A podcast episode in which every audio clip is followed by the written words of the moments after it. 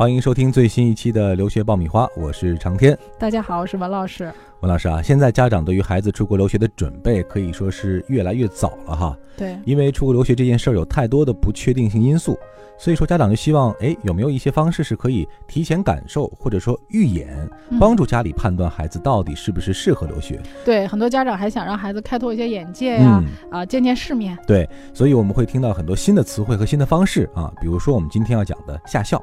对，这个夏校乍一听和我们很熟悉的另外一个词夏令营，哎，相似度很高哈。对，那这个夏校到底是一种什么样的方式啊？对于孩子出国留学又会有什么样的帮助呢？今天我们将为大家来深入讲解。你还在为选校焦虑？你还在为文书苦恼？爆米花留学工作室二零一八年申请开始招生，从业十年以上的留学导师全程亲自办理，贴身指导，帮你成功迈入国外名校。联系我们，请关注微信公众号“留学爆米花”。获取留学资讯，免费留学答疑，收听专属于你的留学公开课，大家都可以关注我们的微信公众号“留学爆米花”。我们先来做一个概念上的定义哈，这个下校到底是什么？另外，下校和夏令营到底有什么样的区别？首先说，我们经常提到的夏令营，那么英文里面它叫 summer camp、summer school，或者说 summer program，被译为夏校。这两个听起来的概念很模糊。那夏令营它的举办方，首先来讲，从这个区分上呢，通常是当地的一些呃教育组织啊，或者是公益机构啊，包括说以兴趣为主的这些活动。比如说这些活动里面有一些啊博物馆呐，探索这个大自然的，培养孩子兴趣的。呃，甚至还有一些托管式的啊，比如说比较出名的 YMCA 里面，它的营地里面有很多。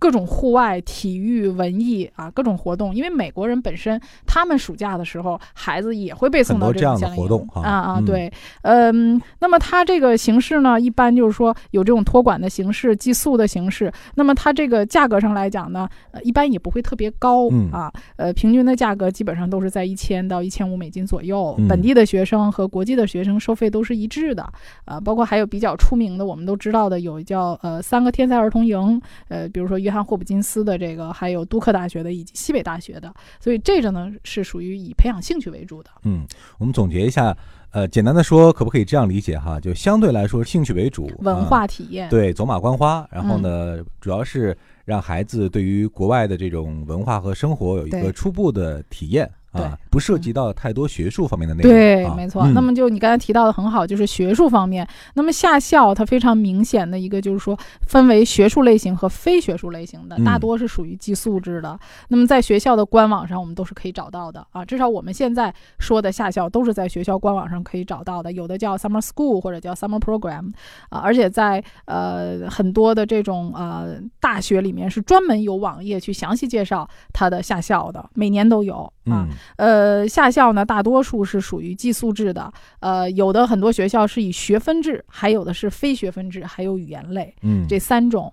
那么学校的给开设的课程很多。能有几百种课程，比如说 UCLA 的啊，UC Berkeley 的，这都是比较出名的夏校，他们的课程都多达三百多种啊。不管说你喜欢文科的、理科的、工科的、艺术的，你都可以得到满足。那么上这种课的学生呢，就需要具备一定的语言基础，通常他会要求八九十分这样的托福水平。嗯啊，那么还有一些是呃开设的是一些非学分类的课程啊，就是以探索的，比如说对某一个领域很感兴趣的啊，你也可以学这种。那么这一类的学生呢，呃。呃，毕业之后参加完这种夏校，你是可以拿到相应的成绩单和呃结业的证明的。嗯，给我的感觉，这个夏校相对来说和学术的关系更密切，对，而且跟我们所谓学生的背景提升这一块儿，嗯啊，可能有更直接的关联和帮助。对对，针对于一些呃能力比较强的学生。嗯，那我们回到这个参加的主体哈，那么什么样的学生或者达到什么样标准的学生？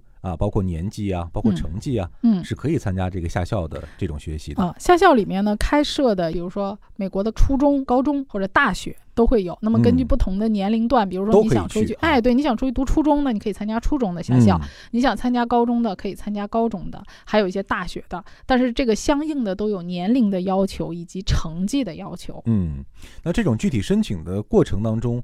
呃，跟我们所谓的留学申请肯定有一些不同。哎，对，但是有一些学校也会很严格的要求你写 IC 啊，写推荐信啊，呃，尤其是一些大学的，它的申请的程序也不亚于大学申请的程序的。嗯，那么下校的时长来说，呃，嗯可能也都不尽相同哈。对比较普遍的这个时长大概呃是，多长时间？通常是一到九周，但是普遍来说是四到六周。嗯嗯，也就是一个月的时间。因为你要修学分嘛，有一些修学分的话，你太短的时间是修不完学分的。嗯嗯，学制的时间来安排的话，大概会对应到我们国内学生的什六月的时间段？六月到八月这个时间段是比较多的，或者说啊七月到九月这个时间段，通常学校举办夏校都是在六月下旬一直到八月底。嗯，也就是说正好是呃对应到了国内学生的暑假的这个阶段。对，通啊常学校的夏校会有几次开课，你可以参加呃相应的时间的开课，它不是呃一次开课的，有的学校可能会轮着开两次。嗯，那么申请下校的话，一般来说我们要提前多久来开始准备呢？通常我们申请的时间是在提前一年的十二月到三月份之间。嗯啊，当然越早越好。那么越好的学校，它的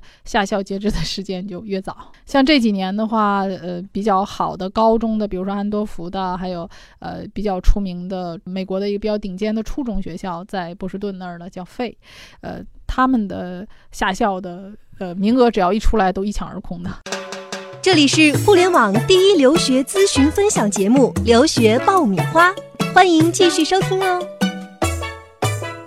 那还有一个问题，那我们知道留学申请的时候呢，嗯很多学生和家长会找到中介的帮助。嗯。那申请下校的过程是可以自己独立完成，还是说需要一些专业机构的辅助呢？嗯，其实我觉得这个下校是这样啊，就是看你的能力。比如说学生的英语水平也很好，呃，父母的英文水平也不错啊。我认为父母在这个下校的过程当中是可以帮助到孩子的。嗯呃，你又很有多余的时间，那么你可以 DIY。但如果说你对国外的情况、还有学校以及呃筛选方面都不是很了解，英文也一般，并且你没有特别充足的时间的话，呃，是可以找中介帮你来申请的。那么在嗯市场上的价格，基本上中介费在一万块钱人民币以内。另外还有一点，回归到学生本身，刚才我遗漏了一个问题哈，嗯。就是您觉得呃哪一类的孩子相对来说是比较适合参加下校的？我相信这个肯定这个方式也不是适合所有的孩子。对，那我给嗯大家几个判断的点啊。第一个就是看年龄啊，那么年龄比较小的，比如说我是初中以下的小学的，我想出去体验一下生活，呃，提高提高英语水平，那你就完全可以参加一个夏令营，因为年龄小，呃，主要以兴趣为主，让他对国外的生活文化有一个体验，压力不要太大。所以这种呢，你就参加夏令营就好了。那么很多有日托的这种啊，日营我们叫家长还可以陪同哦啊，所以这种的话呢，孩子又不会跟家长分开。那么这个里面夏令营里面又包括了很多，比如说艺术方面的、体育方面的、户外探险的、环保的、学术的都有啊，甚至有很多的是去国外的公立学校插班读的也都有。那么如果说你是初中以上的话，那你就可以任意选择，比如夏校也好，夏令营也好，根据孩子语言水平和你的需求啊来进一步的选择。那么如果是高中生的话呢，我觉得尽量选择夏校，因为高中的话主要是以升大学为主了，嗯这个时候我们就要贴近学术方而。且时间也很宝贵哈。对对，嗯呃，第二个呢，我觉得要看目标，你自己的定位是什么。如果说孩子是第一次出国，你的目的是提高一下英语水平啊，开拓眼界，呃，了解国外的文化。那么夏令营就是一个非常不错的选择，而且呢，夏令营是非常专业的啊，管理上呢也很有经验。当然，我们说的夏令营呢，不是指国内的这种旅行社做的那种嗯吃喝玩乐的夏令营啊，我们现在指的夏令营都是一些美国本土的，呃，或者是一些相对官方机构呃来举办的这种夏令营。呃，那么目标如果是说，呃，你将来想要对于申请大学的，提高你的国际化背景和提升你的学术背景的，我们叫背景提升方面的，那这个过程呢，就适合于选择下校。啊嗯，当然，这个孩子呢，在选择下校之前，也需要做一些语言方面的准备。那么下校呢，可能孩子还能额外的得到一些老师的推荐信，啊，这个也是对大学申请非常有帮助的。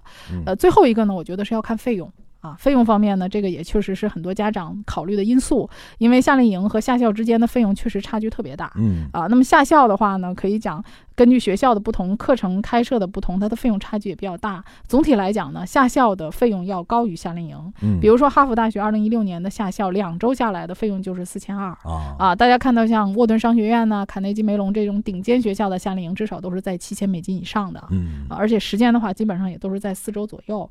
呃，像有七周的这种项目，都要超过一万美金了。